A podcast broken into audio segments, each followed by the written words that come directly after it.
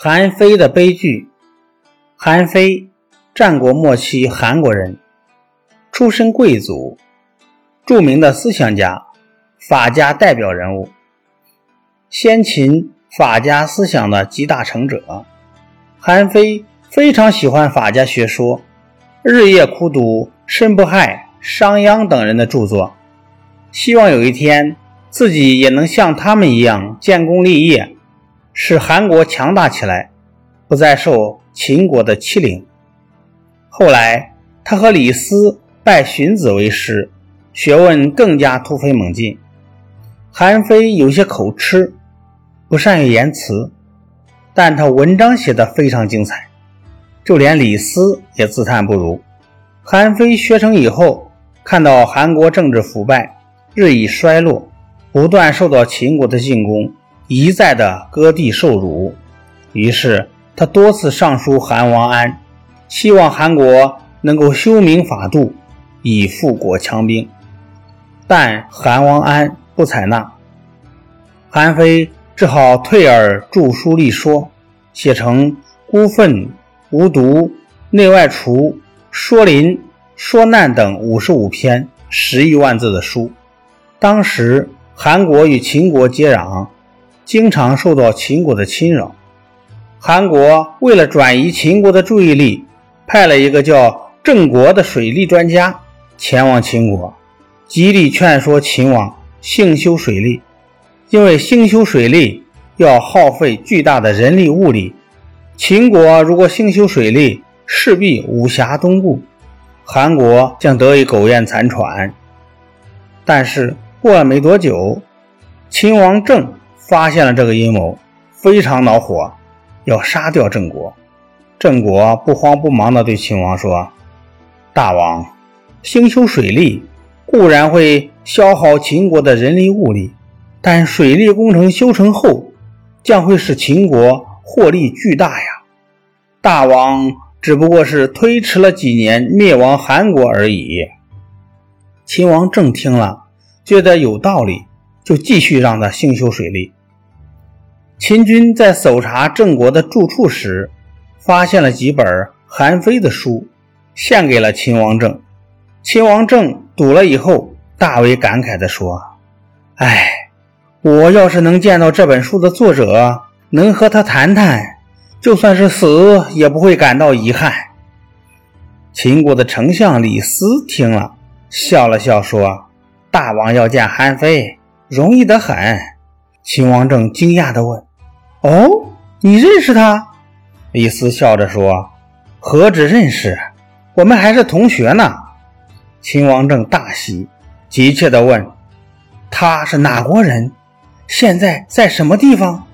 李斯回答说：“他呀，是韩国的贵族，现在就在韩国。”秦王政笑着说：“那真是太好了，你去把他给我请来。”李斯说：“大王。”如果我们直接去请韩非，那么就会引起韩王的怀疑，韩国将会认为韩非是个人才而重用他，对我们秦国可就不利了。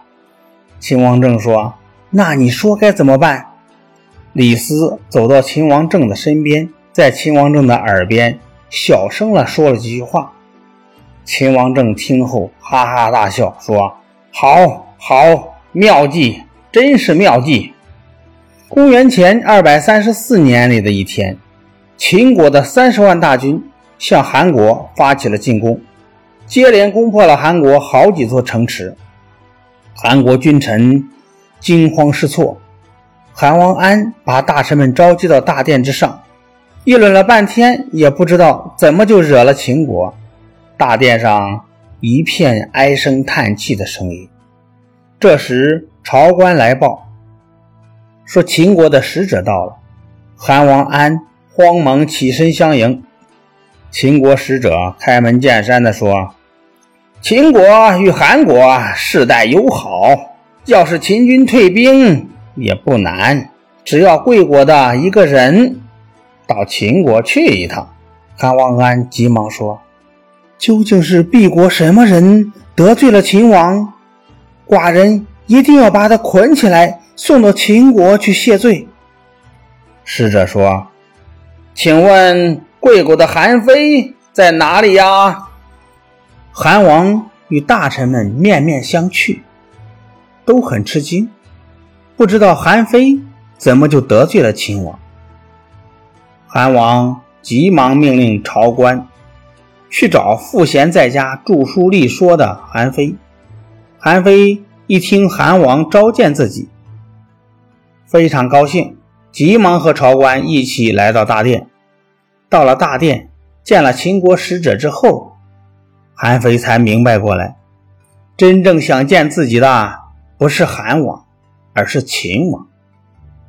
几天后，韩非。作为韩国的使者，奔赴咸阳，三十万秦军也班师回国。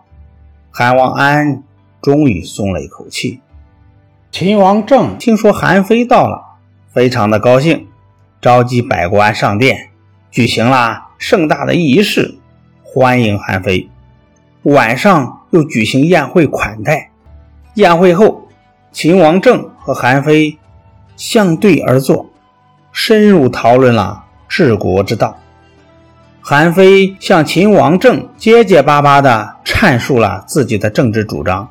韩非的精辟见解让秦王政听得如痴如醉，大加赞赏，有一种相见恨晚的感觉，决定要重用韩非。秦王政要重用韩非，却遭到了李斯的嫉妒。李斯。害怕韩非受到重用后会取代自己的位置，于是就向秦王进谗言说：“韩非毕竟是韩国的贵族，绝不可能忠于秦国的。与其用他，冒着被背叛的危险，不如送他回国。但如果现在放他回国，无异于纵虎归山，不如现在杀了他。”以绝后患。秦王听了，就下令将韩非投入监狱。李斯见阴谋得逞，就派人到监狱里毒死了韩非。